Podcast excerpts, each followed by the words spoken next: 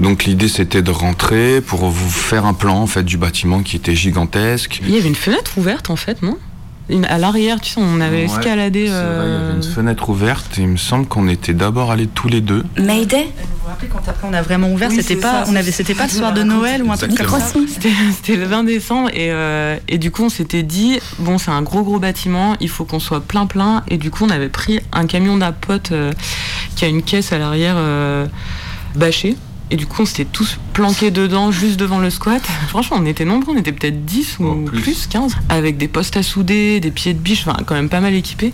Et du coup, ben, notre pote et moi, on est rentrés par l'arrière, on a ouvert la porte à tout le monde, et du coup, tout le monde est rentré un à un comme ça, en essayant de rentrer discrètement. D'abord, on a été dans une salle se regrouper pour se dire comment on allait faire et on s'est dit faut pas fumer, il y a des détecteurs de fumée.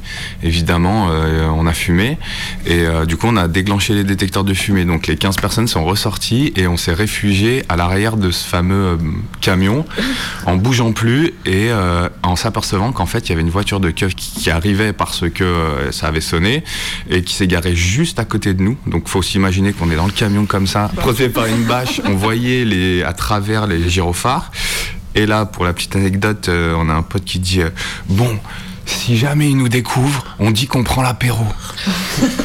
Donc là, on lui dit rien parce qu'il fallait pas faire de bruit, mais évidemment, ça nous semblait complètement. Euh, et on était touché par la grâce parce que on entend la porte de la voiture de police s'ouvrir, le policier sortir, faire un tour, rentrer dans sa voiture et repartir on a pu être tranquille après.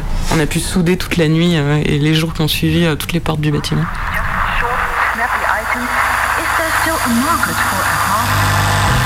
Commençons par le commencement, c'est-à-dire euh, le début.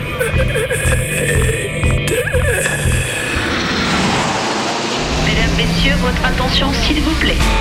Mayday, Mayday, quelqu'un me reçoit Antenne dans 30 secondes. 30 secondes. Mayday, Mayday. Transmission. Transmission sur le 102.2. Il s'agit d'un signal de détresse, on doit suivre le protocole. Mayday Mercredi 18h sur Radio Canu. Pendant une heure, se balader, explorer, interroger, rencontrer, jouer, faire des histoires et en créer. Mayday, l'émission qui passe le mur du son. Saison 3. 3. Le squat, en fait, ce qu'il faut savoir, c'est que c'est un lieu qui permet de rendre les personnes assez autonomes, quoi. Pour beaucoup de personnes qui vivent dans ces lieux-là, c'est la première fois en arrivant en France qu'ils ont ou elles ont un chez soi. Euh, très vite ça a été euh, ben, les hangars là ça sera la soirée, là faut qu'on fasse un bar, euh, là c'est ma chambre, là on construit une cuisine. Il y avait vraiment une intersquat en fait qui vivait, il y avait pas mal de lieux qui s'ouvraient et c'était assez fort et moi je sais que les gens que j'ai rencontrés à, partir de ce moment-là pendant des années on a cherché à se suivre, à habiter ensemble, à continuer à fonctionner ensemble et c'était un truc ouais c'était un truc assez fort. Cette semaine, Mayday, le Canu Info du vendredi, vous présente un second volet sur les squats, où vous pourrez entendre des ouvreuses et ouvreurs de lieux vides qui mettent du monde à l'abri, luttent contre la gentrification et organisent aussi des fêtes monstrueuses. Des fois, ça arrivait qu'il y avait vraiment des concerts toute la nuit, mais souvent, bah, ça commence par des concerts et puis après, il y a encore les gens et du coup, ça finit sur la techno. il y avait toujours quelqu'un qui venait avec ses vinyles au cas où il y avait une gâche, tu vois. Moi, je connais plein de filles qui ouvrent euh, des lieux et qui ont pris quand même vachement d'assurance euh, par ce biais-là, dans le sens où bah, nous, on nous dit quand même beaucoup dans notre vie qu'on sait pas faire grand-chose, notamment sur des choses manuelles, notamment sur des choses dangereuses. Et, en fait, tout ça, euh, c'est des choses qui, quand on apprend à le faire, bah, c'est valorisant en fait. On a mis les soirées avant et les trucs politiques qui nous tenaient à cœur devaient essayer de rentrer dans ce moule-là, alors qu'on aurait dû faire l'inverse. C'est-à-dire, qu'est-ce qui nous tenait à cœur? Comment est-ce qu'on arrive à prendre soin de nous des gens qui viennent, euh, des perspectives qui sont les nôtres, et ensuite voir comment ça, ça se mixe à la soirée? Après, moi, j'avoue, j'ai aucun scrupule à squatter du privé. Enfin, souvent, c'est des gens qui participent en fait à tous les processus qu'il y a en ce moment et qui font que l'accès au logement est restreint. Il fallait aller euh, peupler le lieu aussi, et puis bon, de toute façon, j'avais pas un endroit stable, et du coup, je décidé d'aller habiter là-bas. Pendant une heure, restez branchés sur le 102.2. On occupe la bande FM. Tout est à se réapproprier en fait. Monsieur le ministre, bonsoir. Bonsoir, merci pour votre invitation. Est-il vrai que les écoles resteront ouvertes en cas de confinement? Oui, tout à fait. Car au gouvernement, l'éducation est notre priorité. Dans ce cas, pourquoi supprimer des postes d'enseignants et réduire leurs moyens? Car le redressement des finances publiques est notre priorité. Hmm. Le nombre de sans-abri en France, 300 000, a doublé depuis 2012. Et plus de 900 000 personnes n'ont pas de domicile propre et vivent hébergées chez des amis ou dans la famille. Oui. Et donc, c'est c'est quoi votre question? Eh bien, trouvez-vous cela acceptable dans une démocratie moderne? Écoutez, le gouvernement porte une attention toute particulière à l'action sociale. Le droit au logement est notre priorité. Hmm. Dans ce cas, pourquoi avoir condamné l'occupation du Petit Cambodge dans le 10e arrondissement de Paris? Un lieu resté vide pendant 5 ans et squatté pour loger des personnes à la rue. Car voyez-vous, la défense de la propriété privée est notre priorité. Vous vous foutez de notre gueule, c'est ça? C'est effectivement notre priorité.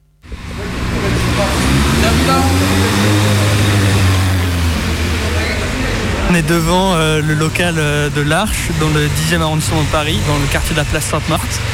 Et du coup, c'est un local euh, squatté depuis un mois et demi et qui vient d'être expulsé ce matin. Du coup, là, il y a une trentaine de flics qui sont venus, qui ont bloqué la rue et qui ont ouvert la porte. Le collectif qui s'organise dans le local a décidé de partir avant l'arrivée des flics pour éviter euh, toute arrestation ou tout problème. Parce qu'il faut savoir que là, depuis quelques jours, avec la surmédiatisation de, de cette affaire euh, du local de l'Arche, euh, il y a eu une très forte présence policière dans le quartier.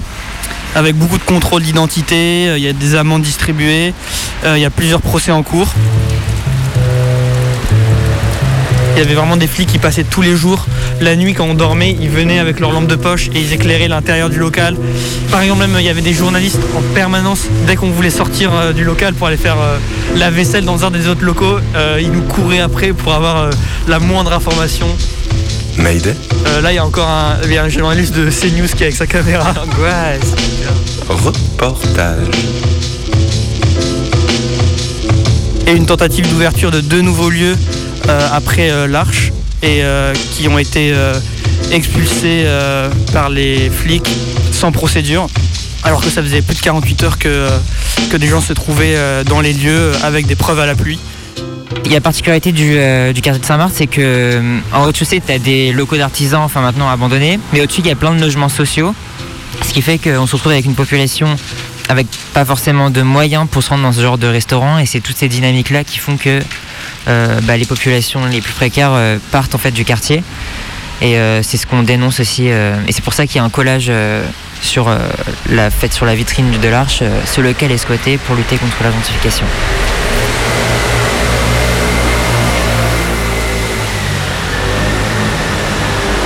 Ce local, en fait, euh, il appartient à un bailleur social. Du coup, ça fait 5 ans que ce local il, est loué euh, au Petit Cambodge. Mais euh, depuis 5 ans, euh, ils n'en font rien.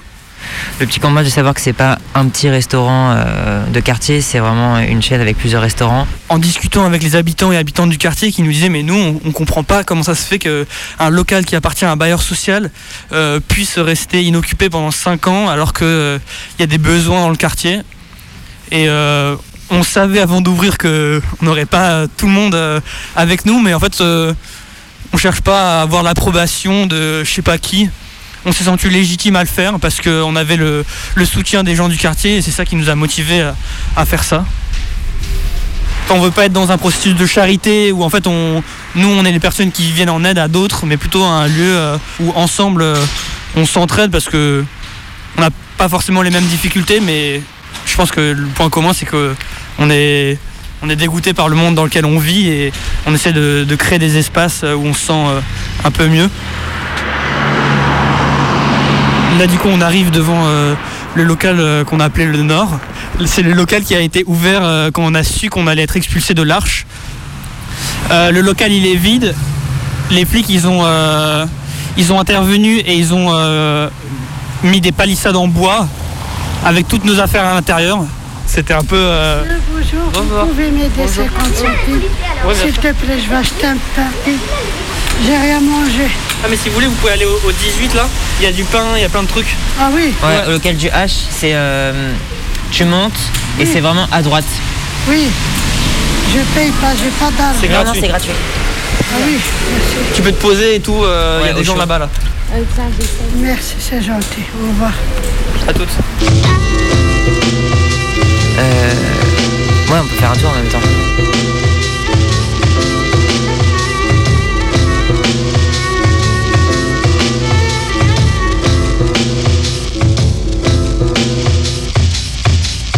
Je pense qu'il y a une 6 ou 7 locaux qui ont été euh, squattés. Il y en a beaucoup qui ont été perdus. Et là, euh, aujourd'hui, il en reste plus qu'un. Euh, c'est le premier qui a été ouvert, qui tient toujours. Alors, celui qui subsiste, c'est le local du H. C'est fatigant d'ouvrir des squats et ensuite de, les perdre, des gardes à vue, s'occuper des, copains et copines qui ont des procès. Surtout que ces procès sont accompagnés de, euh, contrôles judiciaires. Donc euh, il y a des interdictions d'arrondissement, il y a des interdictions de se voir entre personnes. Donc euh, vraiment ça, complique la lutte quoi. On peut, plus se rendre dans les lieux d'organisation, on peut plus parler. Du coup c'est assez, c'est assez pesant comme atmosphère.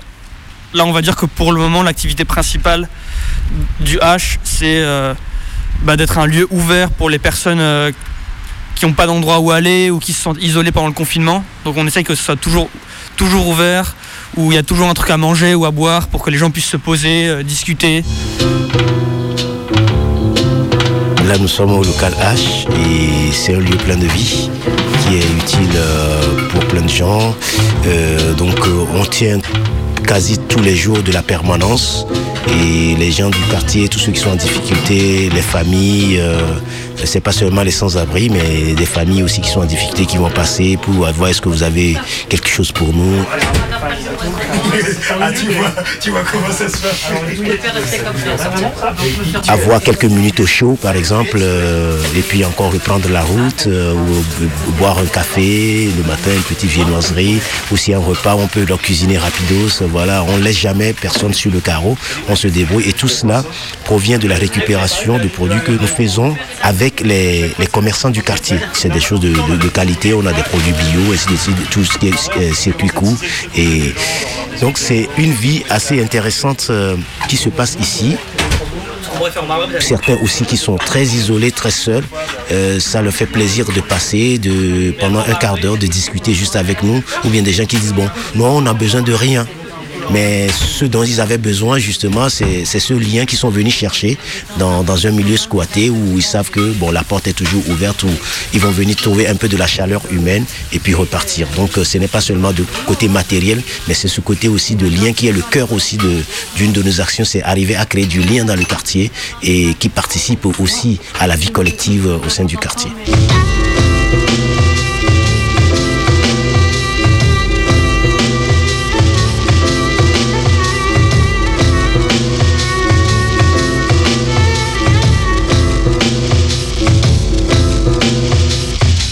La place Sainte-Mars. Là actuellement on y est, donc c'est un peu une petite place avec des, petits restaurants bobos maintenant, puisque ils ont bien réussi leur pari euh, gentrificateur avec les différents acteurs qui participent à faire augmenter les loyers. Cette place, il y a toilettes il y a des bancs et il y a la mission évangélique qui distribue des repas. Pendant tout le confinement, en fait, euh, bah il y a plein de gens qui se posaient ici pour euh, prendre un repas, pour discuter. Donc nous, on essayait aussi de de prendre part à ça en mettant un peu de musique, en essayant de créer des moments un peu de convivialité pendant le confinement. Et ensuite, il y a eu le moment où les bars ont pu réouvrir. Et là, euh, le Molo Molo et la Sardine, ils ont vraiment euh, empiété sur tout l'espace de la place. Et les gens qui euh, squattaient la place, normalement, se sentaient plus à l'aise. On a vu la transformation de la population sur la place. Et là, c'est cool parce qu'en ce moment, les deux bars, ils sont fermés. Du coup, les gens, ils se sentent plus à l'aise de revenir. euh, On partage un peu nos galères. euh, Et c'est des moments euh, cool. Juste au-dessus du Molo Molo, il y a un petit appart au premier étage. La proprio de, de cet appartement a réussi à expulser une famille qui habitait dans cet appartement, c'est la famille Raïs. Et il y a eu toute une lutte de l'immeuble pour empêcher cette expulsion. Ils n'ont pas réussi. Du coup, on a trouvé symbolique d'essayer de réoccuper ce lieu Mais euh, les flics sont arrivés au bout de quelques jours avec un bélier. Ils ont enfoncé la porte et euh, maintenant il y a une, une porte anti-squat. Du coup là, euh, depuis qu'on est dans le quartier, je pense qu'il y a 6 ou 7 portes anti-squat qui sont arrivées. Donc ça montre quand même que bah, ils, ont peur pour, pour leur bien. Mais il reste encore des, lieux, des lieux vides. Mayday, les infos du vendredi. Occupation. «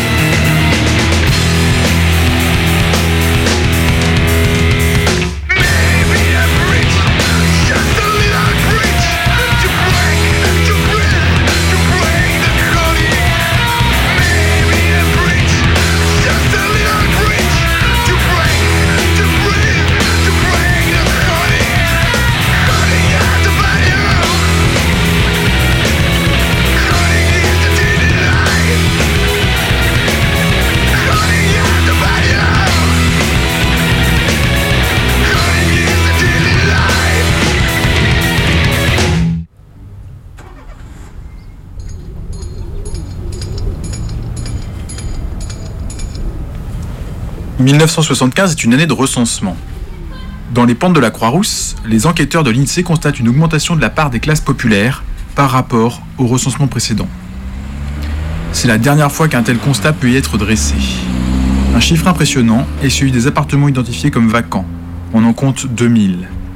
D'après des sociologues, la moitié de ces logements seraient squattés par environ 2000 personnes. Peu de gros squats identifiés, mais des centaines d'appartements réquisitionnés. À ce moment-là, ces 2000 squatteurs et squatteuses représentent donc pas loin de 10% de la population du quartier.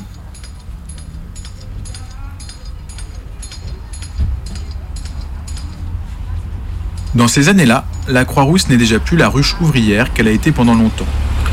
En revanche, tout un petit monde s'y active qui défend l'autogestion par le fait, en y lançant des médias, des imprimeries, des restaurants autogérés, des associations en tout genre, et en ouvrant toute une série de lieux alternatifs, pour certains encore actifs aujourd'hui. Les squatteurs et squatteuses sont logiquement actifs dans ce fourmillant alternatif et avant que le quartier ne devienne prisé et que l'habitat illégal en soit progressivement éradiqué, ils elles jouent un rôle important dans la vie des pentes.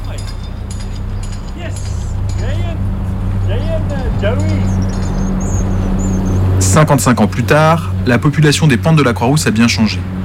Le nombre de logements vacants a chuté de 30%. Mais l'INSEE en comptait quand même encore 1400 en 2017. Ça fait un sacré paquet et de quoi loger bien du monde. Si l'essentiel des squatteurs et squatteuses des années 70 et 80 sont rentrés dans la légalité, via les colocations ou l'habitat groupé autogéré, on pourrait bien imaginer aujourd'hui reprendre le chemin de l'occupation sans droit ni titre. Car une chose n'a pas changé, hier comme aujourd'hui, le futur s'ouvre au pied de biche.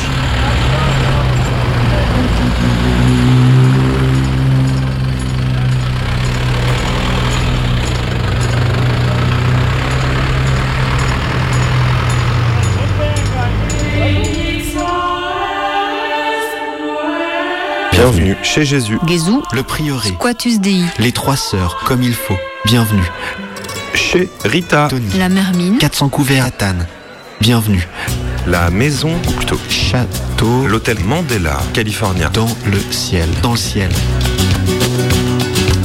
Il y a 5 ans, avec Bast, Bubu et Z et d'autres amis, on passé nos week-ends dans des fêtes géantes organisées et parfois même en semaine dans des squats lyonnais.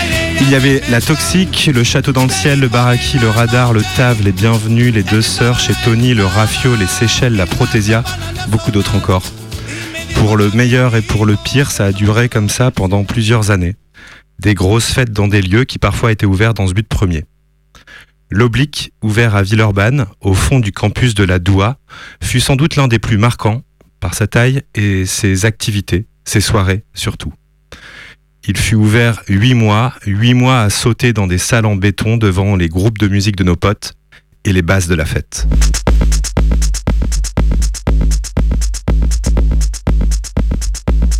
Moi, j'ai squatté euh, quand j'avais 20 ans, à peu près sur Lyon, donc il y a 12 ans. À partir de 2012-2015, il y a eu de nouvelles équipes qui ont voulu organiser des soirées. C'est-à-dire qu'il n'y avait pas d'heure. Ça finissait quand euh, les gens étaient partis. Il y avait une entrée qui était prix libre, il n'y avait pas de sécurité et euh, il y avait la possibilité de promouvoir euh, de la musique dans tous les sens. Et donc l'oblique découle d'une succession de lieux qui ont été ouverts de plus en plus grands pour en arriver euh, jusqu'à l'oblique. C'est vrai qu'il y avait une réputation euh, de, de grosses, grosses, grosses fêtes euh, avec beaucoup de. C'était ça un peu quoi. la réputation. Mégalo, euh, vraiment big, big, big. Ce qui, ce qui était vrai, enfin, je veux dire, les- en fait, c'était pas de fausses rumeurs, tout ça, quoi. C'était un peu le, le Berlin français, quoi. Ouais, mais, mais squat quoi. Donc, euh, je crois qu'à Berlin c'est quand même vachement aussi légal et organisé, tout ça un peu stylé d'être underground. Là pour le coup, euh, ça venait vraiment d'en bas quoi. Mayday, C'était- C'était hype malgré nous quoi. on va dire. rencontre. Moi, c'est Elodie et j'ai participé euh, à ouvrir l'oblique et faire vivre ce lieu. Le premier euh, contact, les premiers rapports que j'ai eu avec le milieu squat, c'est vraiment euh, chez Rita. C'était un, gros squat d'habitation qui était en 2012, je crois. Et j'ai l'impression que fait, de, ce squat a découlé plein de choses, quoi, plein d'équipes qui se sont formées. moi, c'est cette année-là, ce squat-là. Moi, c'est Annick Ledec et du coup, j'ai habité à l'Oblique et euh, fait partie de cette expérience. Bah, moi, j'avais habité en squat euh, déjà euh, depuis ben, avant chez Rita, un peu plutôt dans des squats juste d'hébergement. J'ai pas spécialement cherché à travailler ni rien. C'est aussi en fait un choix de se dire bah j'abandonne un certain confort dans un sens pour pouvoir vivre d'autres trucs. Donc c'était plutôt un choix. Ouais. Alors après, ça entraîne une précarité, mais qui est quand même aussi choisie. On va pas se dire le contraire. Euh, moi c'est Patrick Arpello. Comme euh, ma euh, j'ai participé à ouvrir l'oblique et puis à faire vivre le lieu jusqu'à la fin. C'est un immense hangar, euh, tout vide, avec euh, un peu des pièces, des bureaux, etc. Mais globalement, c'était surtout du hangar vide.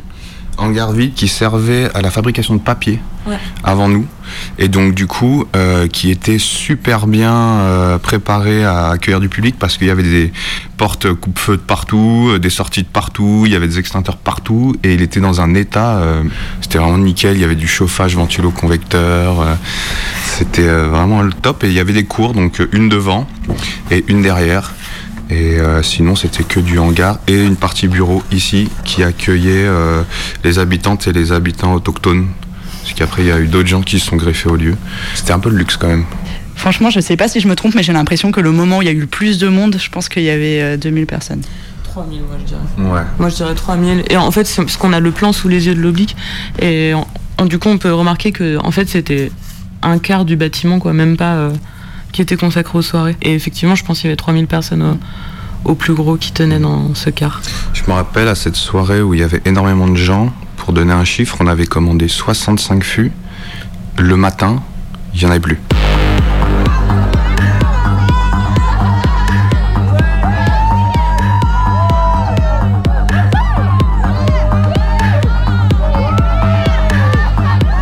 au moment où on était en train de visiter qu'on savait qu'on allait l'ouvrir et tout, du coup, euh, parmi les potes, ça, se posait la question un peu qui allait habiter là-bas, qui plutôt allait se chercher une maison tranquille. Et justement, les gens, ils se posaient cette question parce qu'ils savaient que ça allait être un, lieu de fête et du coup, fallait être sûr que tu voulais habiter là-dedans. Quoi. Moi, les attentes que j'avais, c'était, euh, pour sortir un peu des grands mots, je, je, croyais vraiment au pouvoir transformateur de la fête. Et que euh, le fait, comme je le disais tout à l'heure, que ce soit gratuit, qu'il n'y ait pas de vigile, que tu puisses même consommer ce que tu veux sans qu'il y ait un regard jugeant tout en ayant euh, des trucs de réduction des risques. Euh, il y a eu aussi des tentatives de créer des espaces non mixtes pour pouvoir euh, assurer aux meufs une sérénité dans, dans, la vie et dans la soirée en particulier. Il y avait aussi beaucoup de gens qui se déguisaient, beaucoup de gens pour qui la question du genre était floutée et que du coup ça se ressentait à travers la soirée. Mais en tout cas, oui, c'est sûr qu'il y avait vraiment des gens d'univers très divers et variés qui venaient. Je pense qu'on était un peu tous et toutes contentes de ça. Et en même temps j'ai vraiment beaucoup beaucoup de souvenirs de faire des rondes en fait dans le squat euh, au milieu de la nuit pour euh, virer euh, plein de gens qui se baladent des gens qui veulent visiter les cabanes euh, dans les parties habitation des gens qui viennent même chourer des trucs des gens qui respectent pas le lieu vraiment quoi enfin c'est ça que ça a donné aussi c'est que pour le coup quand euh, t'invites un truc euh, avec le milieu militant tu te retrouves avec des gens qui quand même ont l'habitude je sais pas des espaces autogérés je sais pas quoi et du coup qui vont pas pisser dans un coin derrière le bar. Et du coup, ça voulait dire se retrouver confronté à ça. Enfin, je me souviens, moi, des matins de me dire, putain, mais pourquoi on fait ça en vrai? Parce que là, j'ai passé une soirée horrible, je me suis limite battue avec un gars. Enfin, et euh, ouais, c'était aussi ça. Et pourquoi on fait ça aussi? Parce que même si je pense que pour plein de gens, et voilà, on, le dit encore euh, des fois, euh, c'était génial parce que justement, ça mélangeait des gens qu'en fait, des, fois, on est dans nos petits, même si c'est militant, on est quand même dans nos petites niches, etc. Et là, ça faisait quand même un, brassage. Mais il se trouve aussi qu'à un moment donné, en fait, ben, il y avait aussi des gens, ils ne comprenaient pas où ils étaient, ils pensaient que c'était une boîte d'after, ils se faisaient tourner le mot sur les réseaux sociaux, ils arrivaient en taxi, ils étaient étonnés qu'on prenne pas la carte bleue. Et à ce moment-là, quand tu as l'impression que c'est plus une majorité qu'autre chose, tu te demandes vraiment, mais pour qui tu fais ça? Enfin, pourquoi tu te fatigues?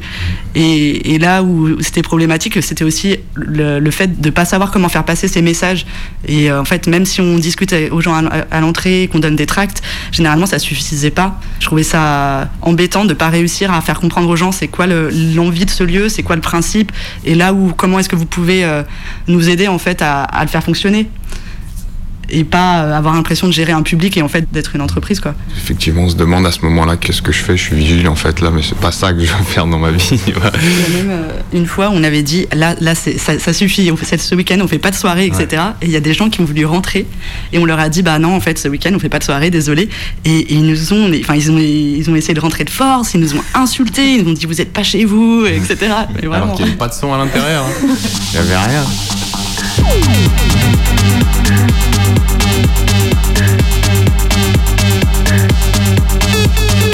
Pense qu'il y a plusieurs trucs. Il y a le fait d'être vraiment débordé par l'ampleur de ce que c'est en fait, d'avoir un lieu aussi grand et de ne plus pouvoir revenir en arrière. Ça avait commencé comme ça, on pouvait plus euh, vraiment arrêter le truc. Et euh, ça faisait un peu des situations absurdes où du coup, euh, ben, même les gens avec qui on était connectés de manière militante, etc., mais qui étaient extérieurs au squat, ben, venaient organiser des choses.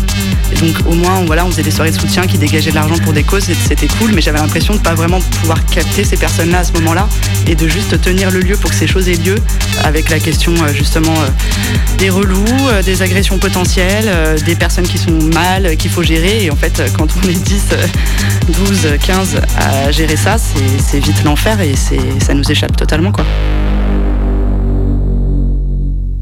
Clairement, à la fin, moi j'ai l'impression qu'on passait le plus clair de notre temps à, gérer ou à anticiper ça ou à virer des gens. Et en fait, euh, il y a eu un espace euh, en mixité choisi, mais bon, il se trouve que là c'était genre une espèce de tente au milieu de l'espace. C'était pas forcément le truc le plus stratégique, mais on faisait avec les moyens qu'on avait. Et le problème, c'est qu'on passait notre temps à faire de la pédagogie ou à être posté à l'entrée pour euh, éviter qu'il y ait des gens qui rentrent de force. Et même en dehors de ça, il y a souvent eu des cas où il fallait qu'on vire des gens. Et puis il y a tellement de gens qui a même des choses qu'on a n'a certainement pas vu en fait. Et il y a eu des agressions avérées qui ont, dont on a parlé, même des copines de l'oblique.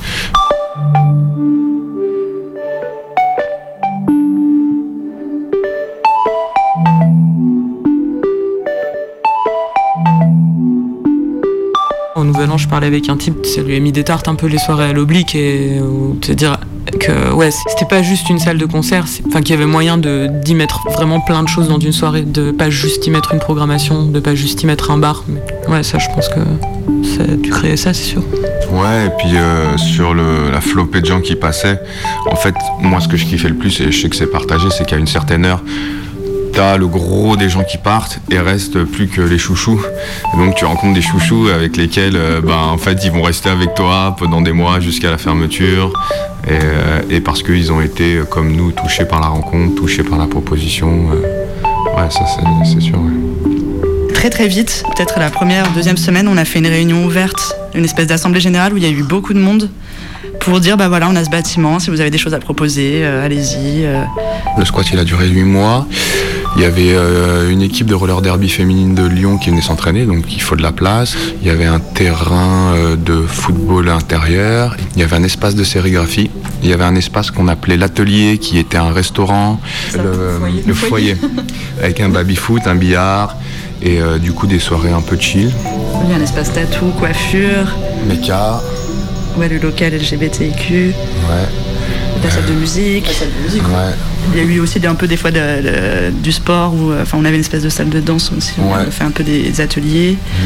Il y a eu de la construction dans le hangar. euh. En fait, j'ai l'impression qu'il y a vraiment eu deux périodes. Il y a eu de l'ouverture jusqu'à ouais, juin, où c'était euh, un rythme de, de soirée, en fait, principalement euh, de malades. Quoi. Enfin, c'était juste tous les week-ends, euh, minimum une soirée par week-end, qui avait jamais d'heure de fin. Du coup, voilà, et que quand ça s'est calmé, effectivement, euh, ça s'est aussi plus euh, ouvert sur l'habitation. Et du coup, avant ça, il y avait peut-être une trentaine de personnes. Et après ça, ça a peut-être monté à 40, 50, parce qu'après ça, il y a eu aussi plusieurs familles qui sont arrivées. si c'était à refaire, ouais, le truc de, vraiment se dire qu'on met en avant le fait de bien communiquer les uns avec les autres, de bien euh, se checker sur pourquoi on fait ça et du coup comment on le fait. Et ça aurait permis qu'on aurait mieux géré euh, ces histoires euh, d'agression, ces histoires de se préserver aussi euh, les uns les autres. euh. Là, de voir un peu euh, les nouvelles équipes de squat sur Lyon qui sont un peu plus jeunes et plus en forme, et ben euh, ça fait grave grave plaisir euh, de voir ça et de voir comment ils font ça parce que j'ai l'impression que eux ils font pas cette erreur là quoi. Et c'est cool. Et bah j'ai regretté aussi qu'on n'ose pas en fait euh, se visibiliser et prendre la parole par exemple. Et ça, on le faisait jamais. Et du coup, on peut pas vraiment vouloir aussi aux gens d'arriver. Et c'est pas parce qu'il y a une affiche sur un mur qu'ils peuvent comprendre en fait c'est quoi la nature de ce truc. Et ça, c'est un truc que si c'était à refaire, je pense qu'il faut être vachement plus euh, assumé en fait et euh, parler, être en communication avec les gens. On a des micros, donc euh, pourquoi pas rappeler, rappeler certaines choses ou euh, inviter les gens à, fa- à- à faire certaines choses. Et, ça, si c'est à refaire, euh, j'insisterai plus là-dessus quoi. Et euh, je sais pas, moi, ce genre de truc, ça pourrait encore m'inspirer, mais je crois qu'après ça, il y a eu quand même un grand vide. Enfin, il y a aussi plein de gens qui, ont- sont partis de Lyon. En plus, il y avait pas mal de gens qui découvraient les squats, la gueudreau, tout ça. Et je pense qu'il y a pas mal de gens, dont je fais partie, qui ont eu envie de vivre autre chose, quoi. Voire même des gens qui, ça a fait un peu serré et qui ont dû se mettre au vert. Ouais, si à un moment donné ça s'est quand même bien calmé, c'est que je pense que les gens étaient euh, bien fatigués quoi en fait. Là, le bâtiment, il a été détruit. Ils ont construit des bureaux à la place, mais ce mur où était écrit Nos nuits sont plus belles que vos jours existe toujours. et on peut voir au moins Nos nuits sont plus.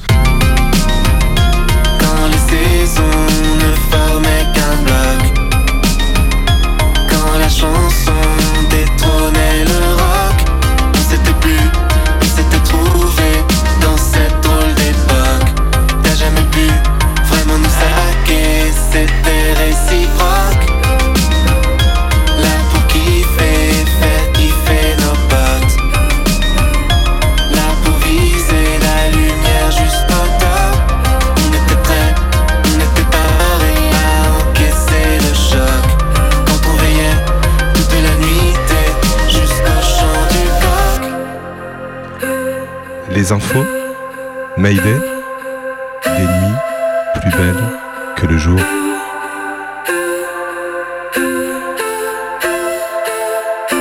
Puis la neige est tombée là.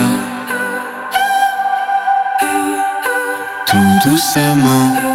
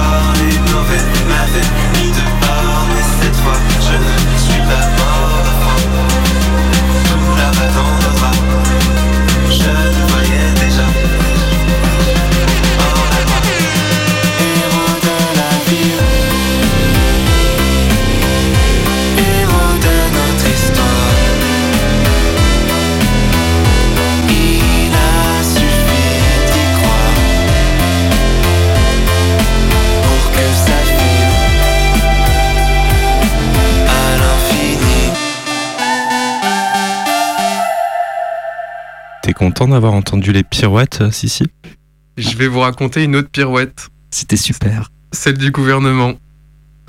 Parce que aujourd'hui, en 2021, plus de 900 000 personnes sont privées de logement en France, alors que 3 millions de logements sont vides. Pour dormir sous un toit, il y a l'hébergement d'urgence dont on parlait à ce micro la semaine dernière. Il y a aussi les amis qui prêtent leur canapé, l'hôtel qui est parfois payé pour un temps plus ou moins court. Aussi les cabanes, les voitures, et puis les lieux vides, ouverts et squattés. Ces lieux réquisitionnés n'accueillent en réalité qu'une toute petite partie de ces personnes sans domicile. Dans ces squats vivent celles et ceux qui n'ont plus d'autre solution. Ceux et celles aussi qui ont fait un choix de vie différent. Et depuis des siècles, la loi protège la propriété privée et les propriétaires individuels. Pas assez sans doute pour les députés républicains et tous ceux qui ont voté une loi durcissant la répression contre les squatteurs.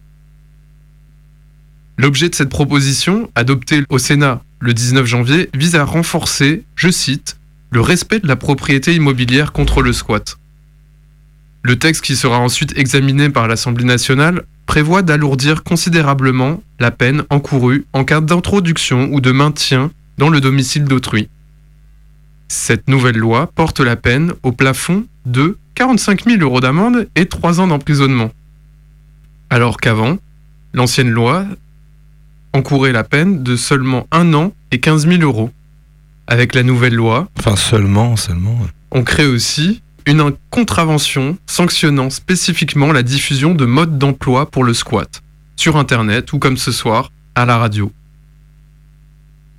Le ministre de l'Intérieur, Darmanin, et le garde des Sceaux, Dupont-Moretti, des hommes politiques pourtant peu modérés, ont même trouvé la proposition un peu salée. Ils ont annoncé de leur côté la mise en application de la toute nouvelle loi dite ASAP. ASAP pour accélération et simplification de l'action publique. ASAP, qui veut aussi dire en anglais as soon as possible, aussi vite que possible. Désormais, ce ne sont plus les juges qui ordonnent l'expulsion des squatteurs, mais le gouvernement lui-même, à travers l'action des préfets. Les préfets devront répondre aux demandes d'expulsion en moins de 48 heures et procéder aux évacuations à partir de 24 heures suivant la mise en demeure, et ceci, même en hiver. Depuis un mois, on avait rarement compté autant d'expulsions en France. Le fameux en même temps du moment, c'est répression accrue des actions de solidarité et renforcement du droit de propriété privée.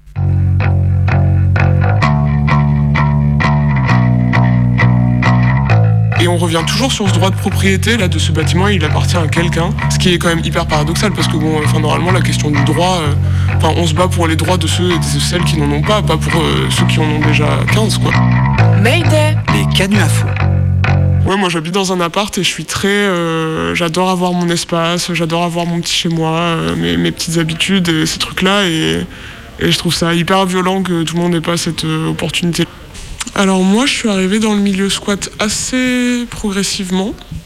C'est-à-dire que j'ai d'abord été assez proche d'assauts de soutien euh, à des personnes qui n'avaient pas de papier. Petit à petit, euh, les, questions administratives, se sont déplacées un peu sur les questions de logement, parce que très vite, on atterrit dans les endroits où les gens vivent, et souvent, c'est dans des squats.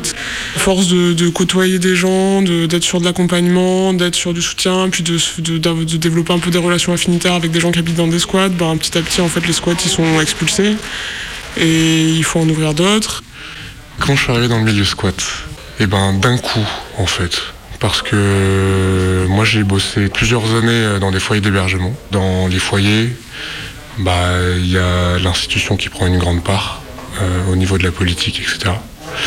Et euh, au fur et à mesure des années où j'ai bossé dans ces foyers-là, où j'ai côtoyé ces personnes-là, je me suis dit en fait il faut que j'aille voir euh, entre guillemets de l'autre côté de la barrière. Moi ça remonte à très loin parce que je, suis issu de l'immigration. Mon, père est venu en France euh, suite à la guerre euh, il y a quelques années déjà. Donc en fait depuis très jeune je me suis senti redevable par rapport à ça. Et c'est quelque chose qui est, inscrit en moi. Le fait de pouvoir me mobiliser par rapport à la question de la migration, etc. De fil en aiguille, en fait, on rencontre un petit peu les personnes qui composent ce milieu et, et on est vite amené à avoir la possibilité ou faire le choix de pouvoir participer à des ouvertures. Et c'est à ce moment-là que ça, commence.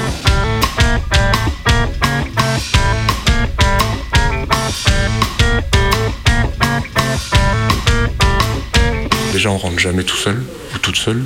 On fonctionne euh, généralement par euh, un petit groupe qui rentre et un petit groupe à l'extérieur. C'est-à-dire qu'il y a toujours un contact entre les personnes qui sont à l'intérieur et les personnes qui sont à l'extérieur.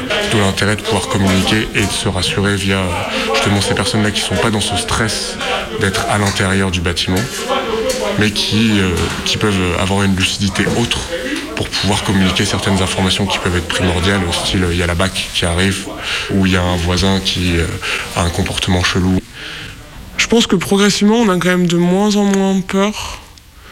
C'est-à-dire que qu'on apprend aussi à relativiser, à se dire bon là ok ça va, bon s'il y a une alarme qui sonne comment je vais me comporter, Euh, bon là je l'ai déjà fait, ça au pire si ça arrive c'est pas grave, bon bah si la police arrive ben je sais comment me comporter aussi. Je pense que ouvrir des squats ça peut ouvrir euh, aussi plein de perspectives et prendre un peu confiance en soi, euh, d'apprendre à bricoler, d'apprendre à se former, d'apprendre à construire un discours politique. Notamment pour les meufs en fait moi je connais plein de, filles qui qui ouvrent euh, des lieux et qui ont pris quand même vachement d'assurance euh, par ce biais-là, dans le sens où bah, nous, on nous dit quand même beaucoup dans notre vie qu'on sait pas faire grand-chose, notamment sur des choses manuelles, notamment sur des choses dangereuses. Et, en fait, tout ça, euh, c'est des choses qui, quand on apprend à le faire, bah, c'est valorisant, en fait. Notamment pour des personnes euh, à qui on fait croire que c'est pas possible, alors qu'en fait, euh, tout le monde est capable de le faire, quoi. Le squat, en fait, ce qu'il faut savoir, c'est que c'est un lieu qui permet de rendre les personnes assez autonomes, quoi. Tout est à se réapproprier, en fait. Pour beaucoup de personnes qui vivent dans ces lieux-là, c'est la première fois en arrivant en France qu'ils ont ou elles ont un chez-soi.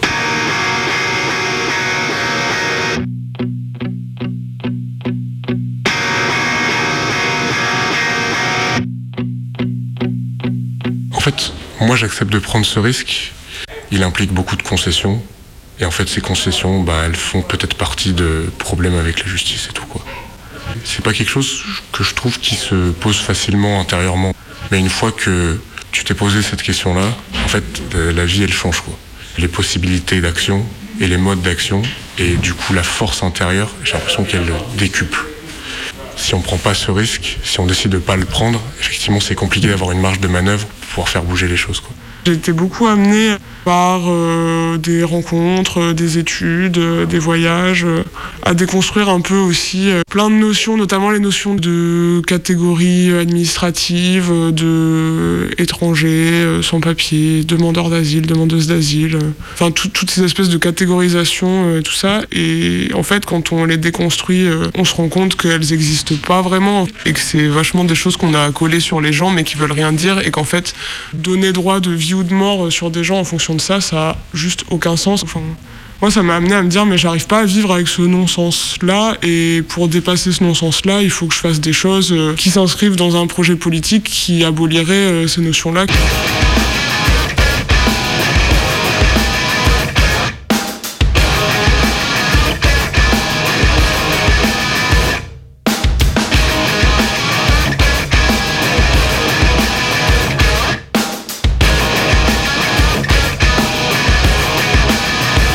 Dans, l'idéal, on essaye de squatter en priorité euh, des bâtiments euh, qui appartiennent au public. Alors il y a plusieurs raisons. Il y a une des raisons, c'est que déjà politiquement c'est plus facile à défendre et parce que dans le privé euh, il y a toujours un vieux monsieur plein d'argent qui vient pleurer qu'on lui a volé sa maison, ce qui est souvent faux, mais mais c'est plus difficile à défendre. Et c'est aussi parce que politiquement euh, c'est à la charge de, l'État ou de la métropole ou d'autres institutions de euh, prendre en charge le logement et l'hébergement.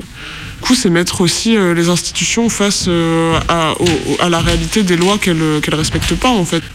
Après, moi, j'avoue, j'ai aucun scrupule à ce côté du privé. hein. Enfin, euh, souvent, c'est des gens qui participent en fait à tous les processus qu'il y a en ce moment et qui font que l'accès au logement est restreint.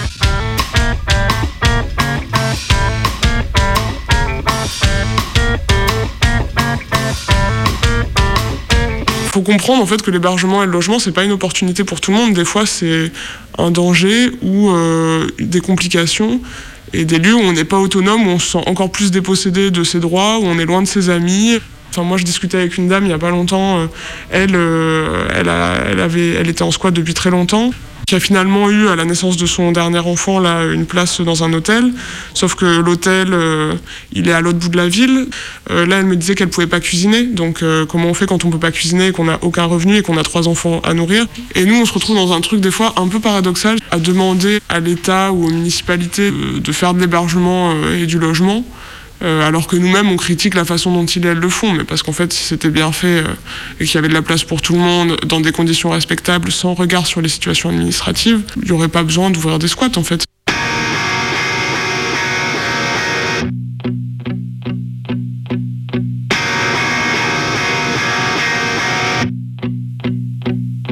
Il y a beaucoup de turnover en fait. C'est hyper dur de trouver des personnes qui sont là depuis super longtemps. Parce que soit c'est trop intense, soit ça bouffe trop, donc en fait on. On s'en rend pas compte, mais on fait que ça. C'est aussi se rendre, ne pas, apprendre à pas se rendre indispensable. C'est mieux pour soi-même aussi de pas avoir cette charge-là euh, euh, tout le temps sur, sur le dos. Et quand on commence à y trouver des choses aussi pour soi personnellement, c'est-à-dire qu'on n'est pas juste en train d'aider euh, des gens à se loger, qu'il n'y a pas des gens qui sont dépendants de nous, qu'on se rend compte qu'on n'est pas indispensable, mais qu'on apporte des choses. C'est cette forme d'échange qui fait sortir d'une dimension euh, euh, d'humanitaire ou d'aide euh, qui peut être qui politiquement a pas beaucoup d'intérêt. Donc c'est un éternel recommencement, j'ai l'impression. C'est quelque chose qui se répète et qu'on devra répéter jusqu'à ce que j'ai l'impression qu'il y ait un mouvement à plus grande échelle qui puisse se lancer.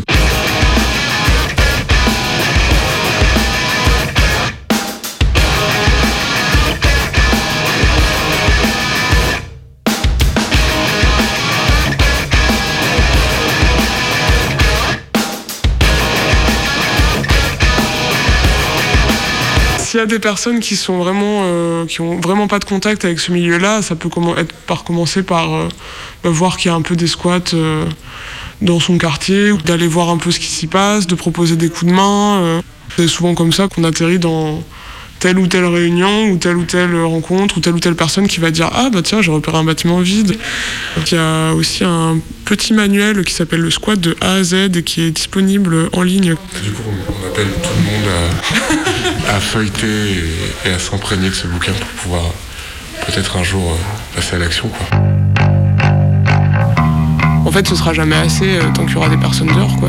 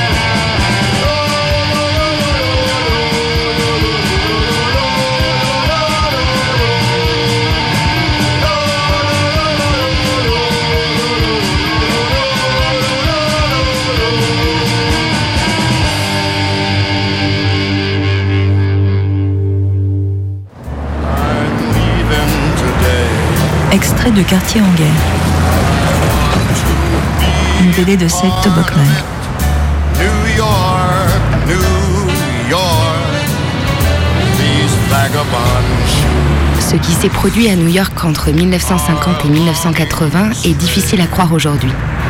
Migration suburbaine des Blancs, effondrement des prix de l'immobilier, indifférence, négligence ou pyromanie des propriétaires. Des quartiers désertés. New York, capitale du XXe siècle, a été jetée comme un vulgaire déchet. À partir des années 1970, alors que la chute des prix gagnait même des zones auparavant prospères, le Lower East Side est devenu une ville fantôme de vitrines condamnées et d'immeubles éviscérés, du moins aux endroits que le feu avait transformés en paysages lunaires. Les pillards, qui pouvaient être n'importe lequel d'entre nous, se sont installés dans les abris les plus praticables et ont rendu ceux-ci habitables. Munis d'une vision à long terme et d'une connaissance des manœuvres bureaucratiques, certains revendiquaient leur droit légal à y demeurer. La plupart des autres n'avaient pas les compétences nécessaires ou pensaient que les conditions d'alors perdureraient, que l'entropie triompherait. Parce qu'ils instaurent un couvre-feu, parce qu'ils nous frappent, Parce qu'ils démolissent nos maisons. parce qu'ils préparent notre disparition. Nous sommes en guerre avec ces flics. Nous sommes en guerre avec ses propriétaires. Nous sommes en guerre avec ces racistes. Nous sommes en guerre avec ces fascistes. Avec ces fascistes.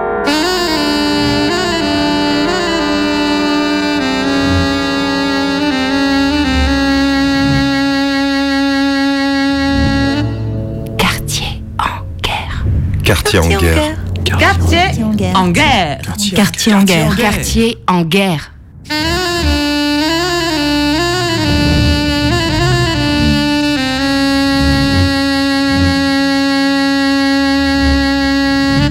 Nous cultivons les terrains vagues. Nos feux de joie brûlent au carrefour. Nous vivons dans des immeubles abandonnés. Les coins de rue sont nos zones libérées. Pour un instant, une heure, une année ou une décennie, un endroit s'ouvre. Et nous sommes chez nous. Nous, le peuple, prenons le contrôle de l'espace public, le contrôle du logement, le contrôle de ces choses qui constituent nos vies. Nous légiférons sur des bancs. Nous jugeons les traîtres à la lumière des réverbères.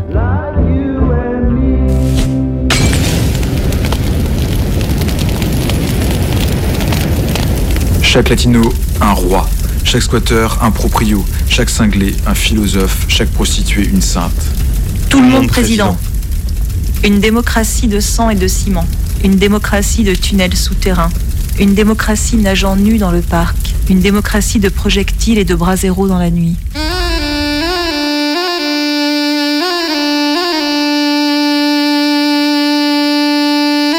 Le communisme incarné, avec un masque et une paire de docks, sillonne l'avenue en lançant des cocktails Molotov à travers les vitres des voitures de flics. Ce sont les meilleurs moments de nos vies. Le moment passe. Tous les feux sont éteints. Well, Maurice and Christine, police made about 30 arrests here tonight, some for obstructing traffic. The NYPD says 10 officers were injured. They do not have a count for protester injuries. As you can see, things have significantly calmed down here, but it was a much different scene just over an hour ago. Hier, les murs étaient tombés. Mais nous en bâtissons de nouveau.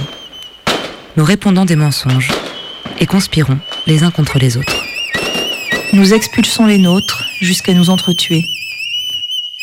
Nous sommes en guerre avec les gens de l'immeuble d'en face. Nous sommes en guerre. En guerre avec nos voisins. En guerre avec la personne qui partage notre lit.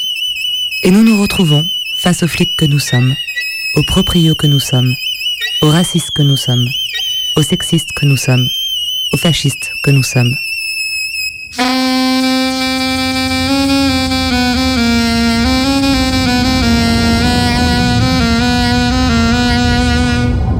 Est-il surprenant que nous devenions le reflet de notre oppresseur? N'avons-nous pas été dans ces écoles? Ne prenons-nous pas ces drogues? Ne sommes-nous pas les victimes de leurs campagnes publicitaires? N'avons-nous pas été redressés dans leurs prisons? Ne sommes-nous pas les descendants d'esclaves, de paysans, de fugitifs? L'un d'entre nous a-t-il déjà connu l'égalité? Que connaît-on de la démocratie? Si nous pouvons voir un immeuble vacant et l'imaginer plein de gens, si nous pouvons voir dans un terrain vague un jardin, alors pourquoi on ne peut pas se voir les uns les autres en imaginant ce qu'on pourrait devenir avec du temps et des efforts? C'est une bonne chose de se lancer dans la lutte contre l'oppression. C'est aussi une bonne chose de commettre des erreurs. Comment sinon apprendrions-nous à nous connaître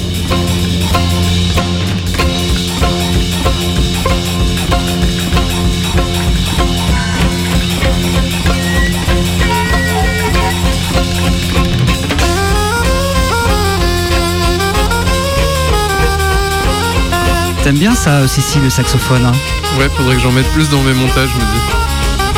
Vous venez d'écouter le Mayday Info du vendredi sur le 102.2 de Radio Canu. Ce soir, on a continué de parler de squat et de réquipation. De, de, de quoi, t'es sûr Occupation, non Non, d'occupation. Ouais. Occupation Ah oui, occupation, réquisition, c'est ça, t'as raison. Voilà, en tout cas, ce dimanche à Paris, dans le 16e, le collectif euh, Réquisition Oui. a ouvert une école vide depuis deux ans, propriété de la ville de Paris. Près de 300 personnes ont investi les lieux afin de se mettre à l'abri. Beaucoup comptent parmi les exilés chassés de la place de la République le 23 novembre dernier. Et à Villeurbanne, le squat de QC, l'illégalité, a vu son procès reporté d'un mois. Et ce soir, on a entendu Condense, un groupe de hardcore lyonnais des années 90. On a aussi entendu The Pirouettes, un couple parisien qui habite au 86 rue Ménilmontant. Si vous n'aimez pas leur musique et vous voulez les faire chier. Mais, mais, si, si, ça se fait absolument pas. C'est kitsch. Et enfin, on a écouté un groupe de punk de Leboski. C'est- quoi le, le nom du groupe là déjà Alors attends, je l'avais noté quelque part et en vrai, euh, je, je, je ne sais plus. euh, c'est peut-être Ton téléphone, Ah ton voilà, téléphone. mon téléphone. Euh, j'ai voulu, j'ai voulu fenêtre murée. Ah ouais. Et le nom du groupe c'est J'ai voulu fenêtre ou? Euh, j'ai voulu. Dans un instant, c'est le Canu Info. Mayday revient mercredi à 18h. Les infos du vendredi, ben, vendredi à 19h. Vous êtes sur le 102.2 de la bande FM. Restez connectés ici. Et à l'instant, on écoute Akos. S Unit. La semaine prochaine, préparez votre liste de courses. On a besoin de vos affaires. Bisous, bisous.